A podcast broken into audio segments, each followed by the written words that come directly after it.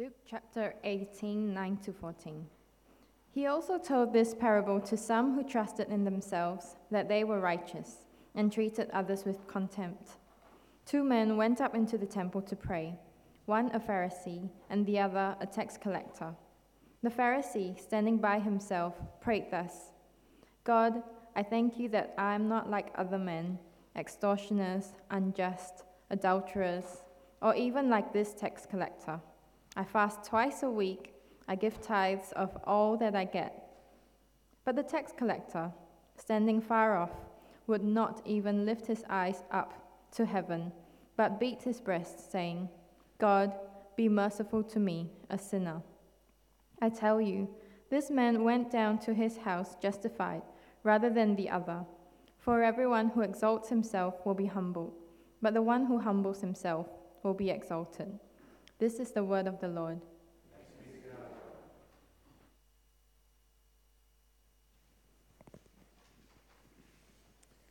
Thank you, Jeannie. Here we go. Lee, thank you. It's, it's great to be here and uh, to worship with you. And it's been too long for me. I think it's been nearly two years since I've been down here. But um, I'm going to reminisce a little bit because I can't tell you how wonderful it is to see such a thing as Freo Kids. Because when we started down here, we were asked about four and a half years ago, Shirley, you remember this we were asked about four and a half years ago would Subi Church come down and take over the, the congregation here at Freo? And there were no Freo kids, there were no children in our arms, and so forth. And so, what a blessing it is to see what's happening here. So, that was about four and a half years ago. And remember, when we, before we took it on, before the congregation voted, we put a, st- a few things together. But one of them was, please, because I was asked that meeting, how long until we become autonomous again? And I said, Five to seven years. I hope you remember that. I remember that. And so we're on track, but it's still going to take a lot of work. So we brought some friends with us from America. So they have, they have the privilege of traveling the furthest here. We came, Sherry and I came from Subiaco. Uh, the Carneys came from Tennessee and the Divins came from Texas, but they were part of our church in Galveston. And we were in a church like this, young families, most of them associated with medical community, and, and coming together. And we started out, you they were there longer than us, but we started out in a rental facility. And we paid rent, and then they called me, and then they paid my massive salary, and then that was, um, that was it. And eventually we were able to move into the old Salvation Army uh, building and, and purchase it for all of $140,000 to get the whole thing. It needed a little work. But uh, again, we, we come together today and it kind of reminds me do y'all remember those days? Those are the good old days. So we've been friends with these folks for uh, 32 years. We have to keep count 32 years. And it's an amazing thing to, to have friends that dear, that long and to know that we're going to be together in heaven. And so, for us, for me, just so you know, I get records every week. Every week, I know what's how many people come, how many people, you know, not how many people give, but we know what you give. But I don't get to see you, and to see the congregation is wonderful for me. And it's not just numbers, I recognize that. And so let me encourage you in a couple of things. First, uh, there's that old wisdom saying, you know, make hay while the sun shines. This is the opportunity for us to work and to build this church. This is the opportunity. You are, I hope you know, privileged to have Lee Hinkle here and have Andy here. This is an amazing thing for this church. And we were blessed when they came in in partnership with us. And uh, I hope that you're aware of that, that you are blessed to have them here. And so uh, we are honored also to work with them and see how God is working. Uh, I don't know if you saw the news this morning. This had nothing to do with the sermon, but um, Andrew uh, Brunson, Andrew Brunson, familiar with him? So he's an evangelical Presbyterian church pastor in Turkey. He's been there for about 20 years. Now, I was over there about 20 years ago with Mission to the World. I was sent over with a number of other pastors with Mission to the World and to, to see what was going on in Turkey. And we had one evangelical Presbyterian church pastor with us at that time, so I know they had an interest. I was seeing the, um, the mission to the world work there. But having said that, this man has been under house arrest for over two years. Uh, there was a failed coup, as you know, in Turkey. They took the opportunity to put this American pastor in prison and you know, accused him of having any, something to do with the coup. And it was a total fabrication. He was there to build the Church of Jesus Christ, but by God's grace, bipartisan effort, the current administration worked really hard. He is free today. So praise God for that. But it reminds us of this it's hard work to build a church, and we sacrifice and we commit, but those things are worth it. And I do pray that you will recognize the sacrifices that you make, yeah, it's worth it. Build the church for the glory of Jesus Christ. And by God's grace, as we pray this morning, we have religious freedom. We can meet here. We are not threatened. I'm not afraid of going to, uh, I recognize Fremantle Prison has been shut down, but I'm not afraid of going there this morning, at least not having to stay. But there are Christians around the world who recognize that when they meet, it is a great commitment. And so let me encourage you let's look at our brothers and sisters around the world and follow that example. Commit to meeting, fellowshipping, and building the church of Jesus Christ.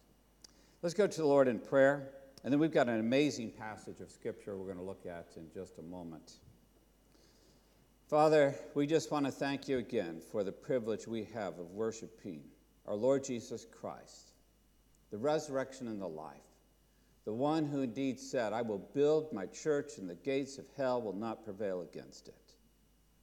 And Lord, I pray that you would be building this church for your kingdom glory. Father, thank you for your faithful servants. Thank you for those who volunteer. Thank you for those who are serving the children's ministry right now. Lord, we pray that you would bring others in, not for our glory, but so that they might know you and grow in the love and knowledge of Jesus Christ. Father, I do pray for Lee. I pray that you would continue to bless his leadership. Thank you for his commitment to this assembly, this church, and to Fremantle. And I do pray your blessing upon him. And Father, we thank you again that Andrew has been released, that he is safe in America, and he's a living testimony to the sacrifices that we must make to serve Jesus Christ. I thank you for his faithfulness, for his integrity, the fact that he was there in Turkey for 20 years laboring for the kingdom of God. And Lord, we pray for the church in Turkey. We pray that you would indeed bless it, that you would grow it for your glory. And Father, we pray for ourselves. We recognize that no one is here by chance or accident, that we are here providentially by your calling to worship you, to hear your word, to try to understand you better. And I do pray that as a result of being here today, we would all be blessed. In Christ's name. Amen. The passage of Scripture, uh, we read it, Jeannie read this from Luke 18, and we'll look at that so you can hold that open. But I'm calling this uh, Titanic arrogance. Titanic arrogance. So we're familiar with the, the ship. Everybody knows the ship, the Titanic. Everybody knows it was 14 April 1912. The ship went down.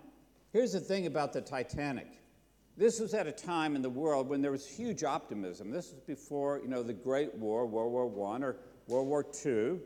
This was when we had the Industrial Revolution and technology was really catching fire, taking over, and the Titanic was the epitome of luxury. It was the epitome of human ingenuity. It was a floating monument to the greatness of mankind. It was a floating monument to how great we are, all that we've achieved, all the technology was there. And it was massive, not just luxurious, it was massive. It was the Titanic. And of course, it had one other thing that was great about that particular ship. It was amazing. It was, of course, unsinkable. It was unsinkable. Now, um, you know, on that night, over 1,500 people died. It wasn't that they didn't have life raft, they had 20, not enough for, for the, the amount of people they had, but they had 20. That would serve 1,178 people. They had that many seats on the life raft. 400 of them were empty when they were sent out. What caused the Titanic to sink? Now, you may give the simple answer and say, well, it was an iceberg. Yeah, we, we recognize that. But uh, James Cameron, having uh, produced the movie, researched the Titanic, wrote a book about the Titanic, this is what he says The ship was not destroyed by an iceberg alone, it was also destroyed by a state of mind. This was an unseen force that would ultimately lead to the era's downfall, namely arrogance. Arrogance. So, this is true story. It was not the captain of the ship who said this. The captain didn't say it. It was a ship hand. But he was asked, Is this ship truly unsinkable? To which he said, God Himself could not sink this ship. You get the arrogance going on there? What sank the Titanic? Well, there was speed going on. They were going through an ice field. There was an iceberg. But here's the good news it's unsinkable. But once it struck that iceberg, how long till it goes to the, to the sea? two hours and 40 minutes, and it's down. Over 1,500 people died on that particular evening. Why? Titanic arrogance. That's what it is. Now, they would have been wise to consider the book of wisdom in Proverbs. So, in Proverbs chapter 16, verse 18, here's what it says Pride goes before destruction a haughty spirit before a fall. Think about it before you say God Himself could not sink this ship. Now, pride creeps in. Pride is one of those things that decent, hardworking people are very susceptible to. It just kind of sinks in. Now, C.S. Lewis, the great C.S. Lewis, wrote a classic book called Mere Christianity. He waited eight chapters to describe what he called the great sin. And in chapter 8, he begins it this way. This is from 1943, so his language, 1943. I now come to that part of Christian morals where they differ most sharply from all other morals. There is one vice of which no man in the world is free, which everyone in the world loathes when he sees it in someone else, and of which hardly any people, except Christians, ever imagine that they are guilty themselves. The vice I'm talking of is pride or self conceit. And the virtue opposite it in Christian morals is humility. He goes on, he says, according to Christian teachers, the essential vice, the utmost evil, is pride. Unchastity, anger, greed, drunkenness, and all that are mere flea bites in comparison. It was through pride that the devil became the devil. Pride leads to every other vice. It is the complete anti God state of mind. Now, if we don't recognize that, it is the great sin, is the anti God state of mind. One of the things we need to say, if we want to be close to God, if we want to follow Jesus, if we want to one day hear these words, well done, good and faithful servant, pride will not be a part of that. And yet, we recognize it creeps in because we're decent, hardworking people, moral, nice, kind to our neighbor. We don't kick the dog, right? We're that kind of people and pride can creep in, and so we've got to guard against it. Now, the, uh, the alternative, uh, the Christian virtue is called humility, right? Humility. Now, here's something humility is a tricky thing. Be honest, it is really tricky. Uh, people who stand around saying, I'm really humble, they're, they're in trouble, right? I mean, it's really something you can't just go around bragging about your humility because that doesn't look good. So, but you've heard about the, the pastor, their, their church wanted to honor their pastor. And so they gave their pastor a medal. And it said, World's Most Humble Pastor. But they had to take it away from him. You know why? He wore the medal. He wore the medal. You don't get to go bragging about your humility and act like you're still humble. I mean, so, so here's the key pride creeps in. What keeps us from pride? Now, we can say pride's bad, let's stay away from that, and we loathe it in other people, according to C.S. Lewis, but what keeps us from pride? So, I've heard a lot of sermons on pride, but sometimes just like, don't be proud. So, what I want to give you is specific application. Now, the other thing we got to do first, com- combat pride and cultivate, cultivate humility. How do you cultivate humility? Again, I'm going to give you specific ways. Please don't walk out and say, Well, you told me not to be proud, be humble, but I don't know how to do that. We're going to look specifically at that in this passage because Jesus is going to teach us. So if you look at Luke 18, and we read that passage, and I'm going to cross reference it with Philippians 2. Philippians 2 is the great Christ hymn. If you want to memorize a passage of Scripture, memorize this one, one of the first ones. So get John 3.16 and then go to Philippians 2, uh, beginning in verse 5. I'm going to ask you to stand as I read from Philippians chapter 2 and hear the word of the Lord and recognize this is the example of Jesus Christ, God in human flesh, to you and to me. Hear his word. Sorry. How was that working without the microphone? That, that does okay? It's okay. Okay, that's better now.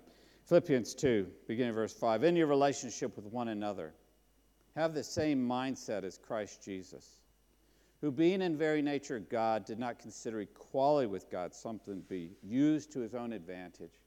Rather, he made himself nothing, taking the very nature of a servant, being made in human likeness. Being found in appearance as a man, he humbled himself he humbled himself and became obedient to death, even death on a cross. Therefore, God exalted him to the highest place and gave him the name that is above every name, that at the name of Jesus every knee should bow in heaven and on earth and under the earth, and every tongue acknowledge that Jesus Christ is Lord to the glory of God the Father. So you hear this great Christ hymn, who being equal with God, God in human flesh, did not consider equality with God something to be grasped, but instead he made himself a servant. He humbled himself, and he served you and me by being that sacrifice on the cross. He was obedient even to death on the cross. So when we think about the example, it's the Lord Jesus Christ. You may be seated. So let's look at Luke 18. Two points. First, we combat pride when we remember the cross of Christ. It's that simple. So Jesus is speaking to those who were uh, righteous and or they were confident in their own righteousness and they looked down on everyone else. And so we have a parable Jesus gives. Two men go to the temple to pray. Now, just so you know, often when we would think, uh, you know, they're just going to, you know, the church to pray, we would think, well, they're just going to show up, you know, kind of private devotions. Probably not, that's probably not the case. So twice uh, a day, there would be a sacrifice and a called time of prayer in Jerusalem at the temple grounds. I take it that's one of those two times that these two men go to pray. There's many other people there, but two people go to pray. One who is a Pharisee, the other who is a tax collector. And so we're going to see a, a huge difference between them. So, in the Western mind, we may think it's private devotions, but no, I think it's what's called gathering, it's public worship. And Jesus is going to show what perception of religious arrogance is going on. Now, I want to give you one more C.S. Lewis quote before we move to our passage. But C.S. Lewis helps us to understand pride. And he says this Pride is essentially competitive, just so you know how to identify it in your own life. Pride gets no pleasure in having something, only out of having more of it than the next person. We say that people are proud of being rich or clever or good looking, but they are not. They are proud of being richer or cleverer or better looking than others. In other words, we don't go and compare ourselves if we go to a developing country and we see somebody in poverty and say, Oh, I'm richer than you. No, we look around, people Australia, and we can look down on those that we're, we're better off, and we're better looking too, and smarter and harder working. And that's pride creeping in. And so that's what we need to understand it's comparison. So, what we're going to see in our passage today is two people go to the temple to pray, two men. Now, one a tax collector. Let's start with the tax collector. In their mentality, now, now we recognize even today, no one really loves the tax collector, but in their day, the tax collector had a, a special place of disdain in everybody's heart. We're familiar in, um, in Australia, and especially in WA, with the Hoon laws, right? What's a hoon?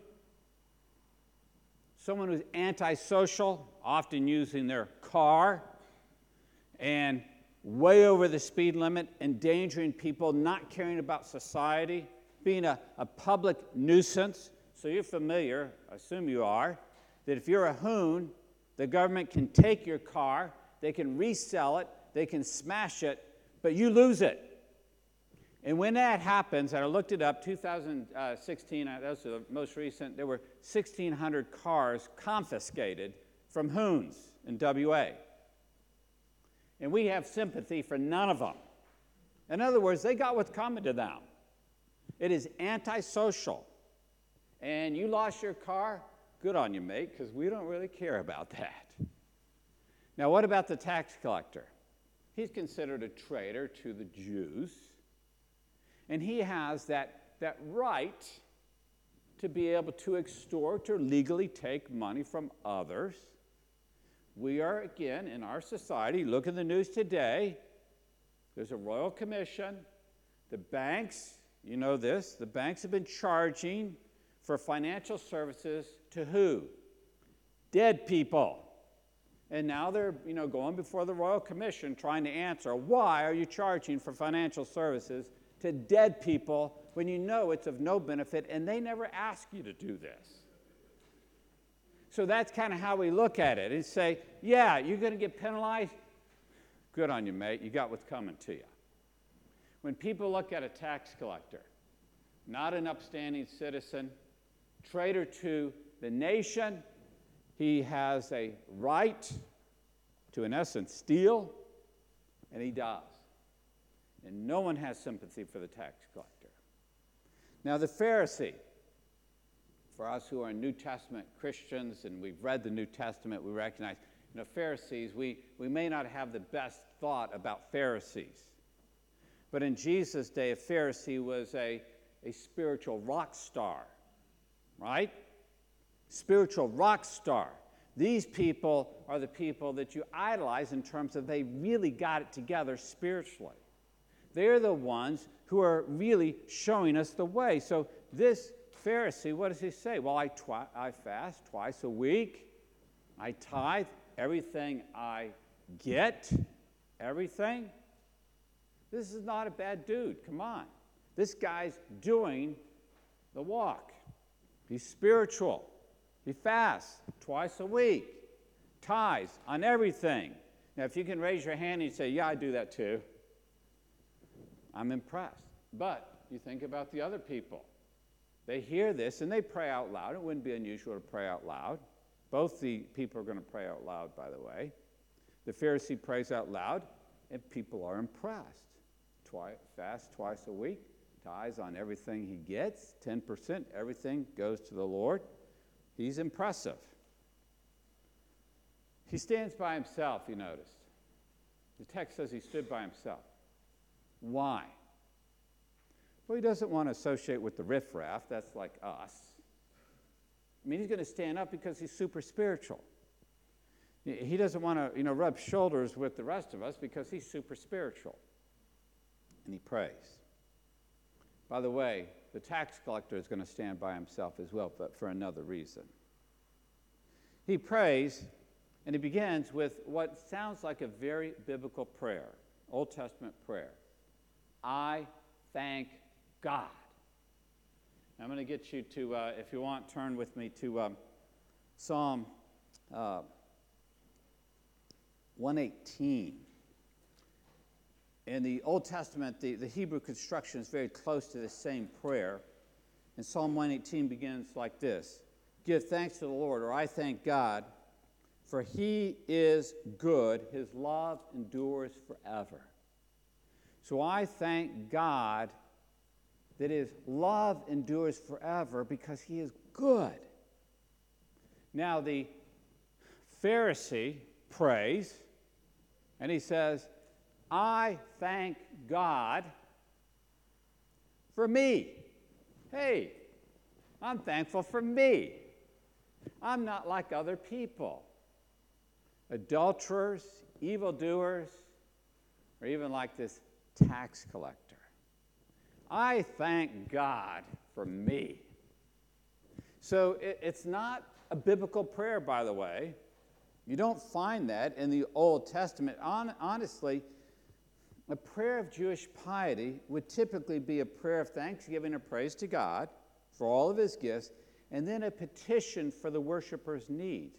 You see neither of those in this passage, do you? I thank God for me, and here's all the things that I do.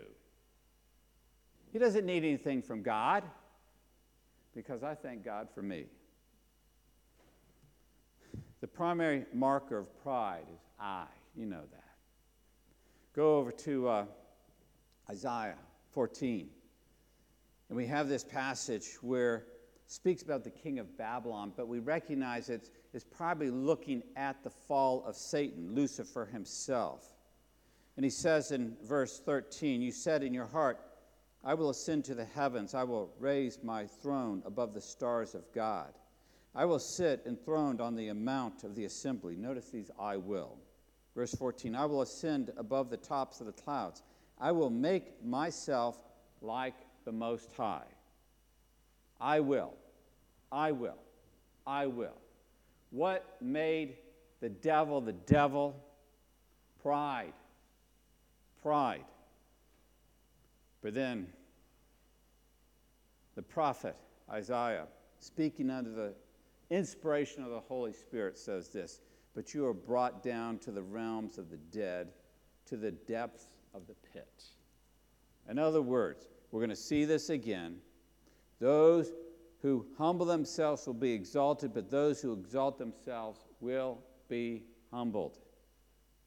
So that's the first guy. Now, I told you we're going to talk about how do you combat pride. What do you do? Let me just say this. For human pride, one of the things that we need to remember is this remember the, the, remember the Titanic. Before you get so arrogant again and say, oh, this ship's unsinkable. Whatever we do, we're unstoppable. No one can touch us before we come to that place of pride, remember the Titanic. But what do we do to help us to combat pride? And I want to say this specifically. The practical cure to the problem of pride is the cross of Jesus Christ. Remember the cross of Jesus Christ. The great hymn writer Isaac Watts, and again, these are some of these great hymns I don't say this just because I've got gray hair. I say this because they're great hymns. We need to keep them in the church. We've got to keep singing them because they're too important for us. He says this, and no one said it better. Uh, Isaac Watts put this in, in the 18th uh, century. When I survey the wondrous cross on which the Prince of Glory died, my richest gain I count but loss and pour contempt. Notice I pour contempt on all my pride. When I look at the cross of Christ I see how God the Son humbled himself and became a servant for me, and he gave him life, his life for me, how can I be prideful? Anything I've ever done. Anything. Verse 2 Forbid it, Lord, that I should boast, save in the death of Christ my God. All the vain things that charm me most, I sacrifice them to his blood.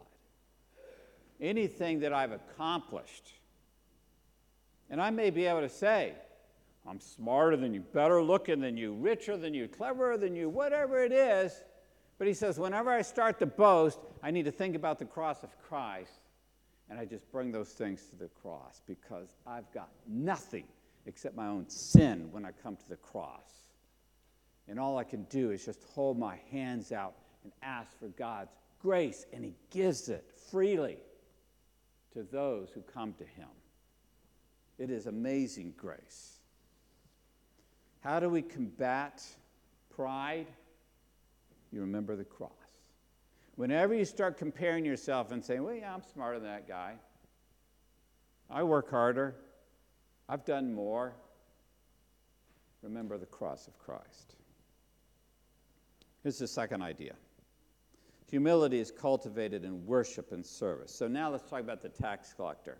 Standing far off, away from the crowd. Why? Because he's not worthy to be with you in this room he would not feel worthy to sit in one of these pews with you because he knows he's a sinner. He knows he's not worthy to just come and enter boldly into the presence of God because he knows he's an absolute sinner. He knows it.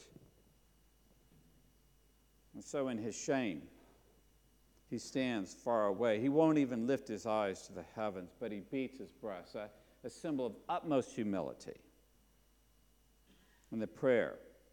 Now remember the tax collector, about five lines.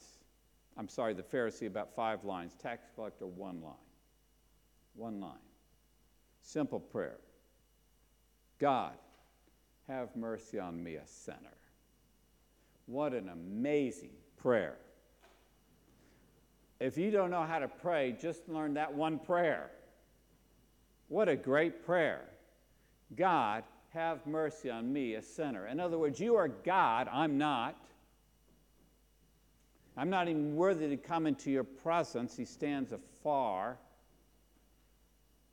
But the sacrifice has taken place. And in this text, there's a particular word there, uh, even in terms of mercy, that's looking at an atoning sacrifice and saying, Lord, I need an atoning sacrifice for my sin. And here's what we know Jesus Christ is that sacrifice.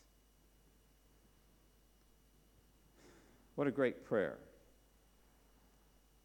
Sometimes we pray for revival in Australia, and I, I do pray that that's part of your prayer. How's revival come? I think Second Chronicles 7:14, great place to start. If my people who call by my name will do what? Humble themselves. That's number one. Humble themselves. Because God values that. And if revival is going to start in Australia, it's going to start in the church.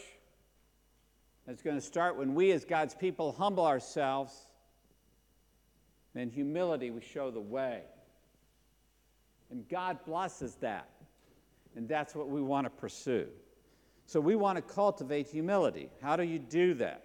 Again, don't wear a badge and say, I'm a humble person. It doesn't work that way. How do you and I cultivate humility? Two ways. You worship God with all your heart. Here's the truth Jesus said it. Where your treasure is, there your heart will be also. Again, I get attendance records from this assembly every week, and it kind of goes up and down. I'm just going to challenge you, unless you have that, that good doctor's excuse or whatever, be in worship, please. Come worship the Lord because that's how you cultivate humility. You come into the presence of God and you recognize there's a great God, creator of heaven and earth, and there's a Savior, Jesus Christ, who died on the cross for sinners like me, and he rose again the third day, and I'm not worthy to worship him. I'm not honor, I'm not here. And God says, Wow, what a great joy to see. No, we're there because we need it. And if you're not cultivating worship in your life, you're missing it because that's how you cultivate humility. You come into the presence of Almighty God and you recognize Him for who He is and how amazing His grace is. Pride focuses on me. Pride looks in the mirror and says, I thank God for me. But humility focuses on God and recognizes the greatness of God and recognizes the gospel, which is I come into the kingdom of God as a sinner saved by grace. By the way, we all come in the same way. We all come in the same way. And we need to be aware. You come as you are. It's not what you do, it's what Christ Jesus has done for us on our behalf. We put our faith and trust in Him. So, first, you worship God. Let me uh, point out again, I, I want to encourage you. And so I know, preachers, all you do is you come and you ask for money. Uh, again, just so you know, any money given here stays here. Subi Church counts it, goes to our bank account, but it always stays here. But I am saying, be generous in your giving. That's part of your worship. Where your treasure is, Jesus. I didn't say this, Jesus. Where your treasure, is, that's where your heart is. Be a generous giver to this church, build the church, worship in the church, but that's part of your worship. Let me encourage you in that. Second, serve. You serve. I'm not saying that out of pride, I'm saying that out of humility because the Son of Man, for even the Son of Man did not come to be served, but to serve and to give his life as a ransom for many. One of the things that has to happen in a church like this is lay people have to serve. If you don't come with the idea of serving, I'm not sure who's going to do it. And again, being in a church like this, trying to grow a church like this in Galveston, Texas, we got our people to serve. So we were reminiscing with the Carneys and the Divins the other night, and there was a, a guy, so he's coming to medical school. So he's finished university, top of his class, gets into medical school at University of Texas, the medical branch in Galveston. He shows up one week in a suit and realizes we don't wear suits. This is a beach community, kind of like Australia. We don't wear suits.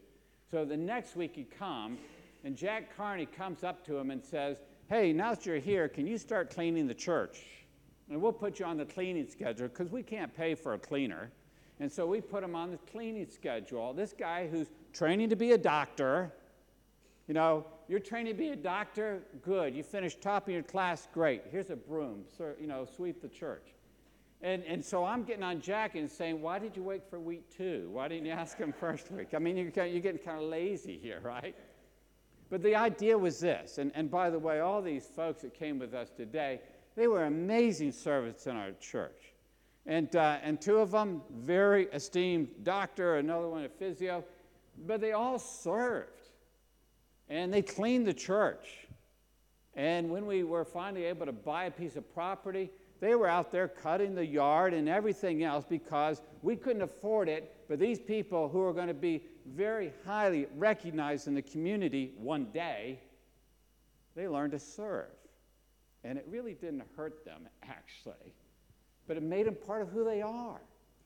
And I'm just telling you this if Jesus Christ, God the Son, comes and serves you, you need to be serving in the Lord's church, honestly. And you need to be serving in the community. If you just show up and wait for people to serve you, that's not the right picture. Where can you serve? Look at your gifts, your talents, your abilities.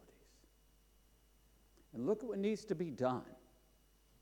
And then do it for the glory of Jesus Christ. So at, at, at Subi Church, now we're, we're doing this thing. We're really pushing Subi Serves. It's one of my passions. It's a goal last year, it's a goal this year. We're trying to get every single person use your gifts, talents, abilities, passions, wherever they are, you serve. Serve in the church because you got to serve the body of Christ. No one else is going to do it. You know, the council is not going to meet and say, What can we do for Subi Church or for Freo Church? You got to do it, this group here. And then we got to go out and we serve in the community because that's our example. Christ serves us and we serve others. And when you do that, what are you doing? You're cultivating humility. Isn't that great? You are cultivating humility in your own life. Now, here's the thing you need to recognize, and I want to quote Jesus on this, just so you know, I'm not just saying this. Here's what Jesus said in verse 14 Two men come to the temple to pray. By the way, they both go home justified, don't they? They both go home justified. One in his own eyes, one in his own eyes. He was righteous when he started. The other one in God's eyes. So this is what we see. I tell you, this man, the tax collector, the despised tax collector, the one that you mock and scorn and despise every time you see him, that man, rather than the other, went home justified before God. What was his prayer? God, have mercy on me, a sinner. I'm not worthy. I'm just a sinner. And then Jesus gives this statement. Understand it, underscore it, make it part of your life. Because many of us here, as followers of Jesus Christ, want to hear these words Well done, good and faithful servant. We want to hear those words. Who's he going to say those to? Look at the end of verse 14. For those who exalt themselves will be humbled. You're not hearing, well done, good and faithful servant. You exalt yourself, you need to be served. You just need to you just show up at church. You don't need to really worship God with all of your heart, mind, and spirit. Don't ever plan on hearing those words. Won't happen. And those who humble themselves will be exalted. So, what do you need to do to hear those words? Well done, good and faithful servant. Combat pride, you cultivate humility. And you can do it. We can do it together. And we work at it together. We spur one another on towards love and good deeds. That's what we will be about. We will be about building the church of Jesus Christ because that's why we're here. And we have a purpose and a mission and a calling. And we do it faithfully and we do it joyfully. And you know what? God will bless that.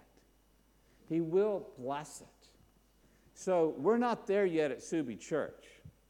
I mean, I still have people write me on a, almost a weekly basis. Okay, what do you want me to do? And so again, well, what are your passions? What are your talents? What are your abilities? And if you can't find that, here's a broom. We'll help you to figure out something. But in other words, we're going to help you find something. But please look for where you can serve Jesus Christ. Please look for where you can serve this community. Some of you are prayer warriors, and that's what this church needs. But you serve one another in prayer. But you use your gifts, your talents, your passions, but you do it. When we serve one another, and I'm going to close with this.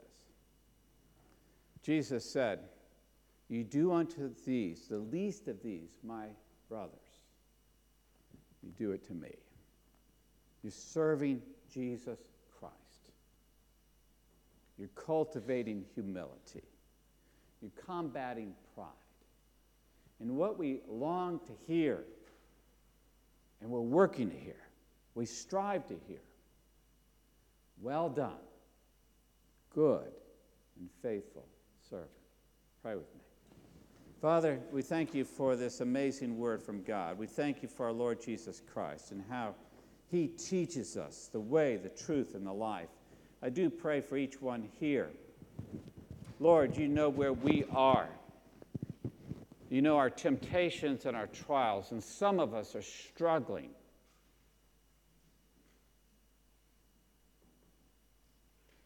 working. But I pray that we would follow you in humility.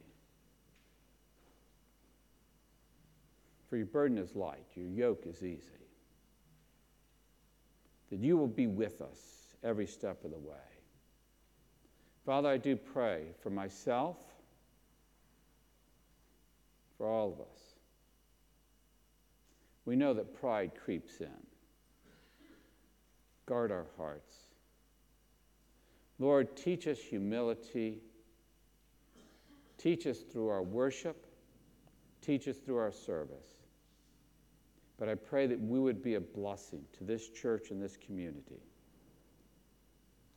And Lord Jesus, we long to hear those amazing words from your very lips. One day, well done, good and faithful servant. I pray that many from here would hear those words. In Christ's name, amen.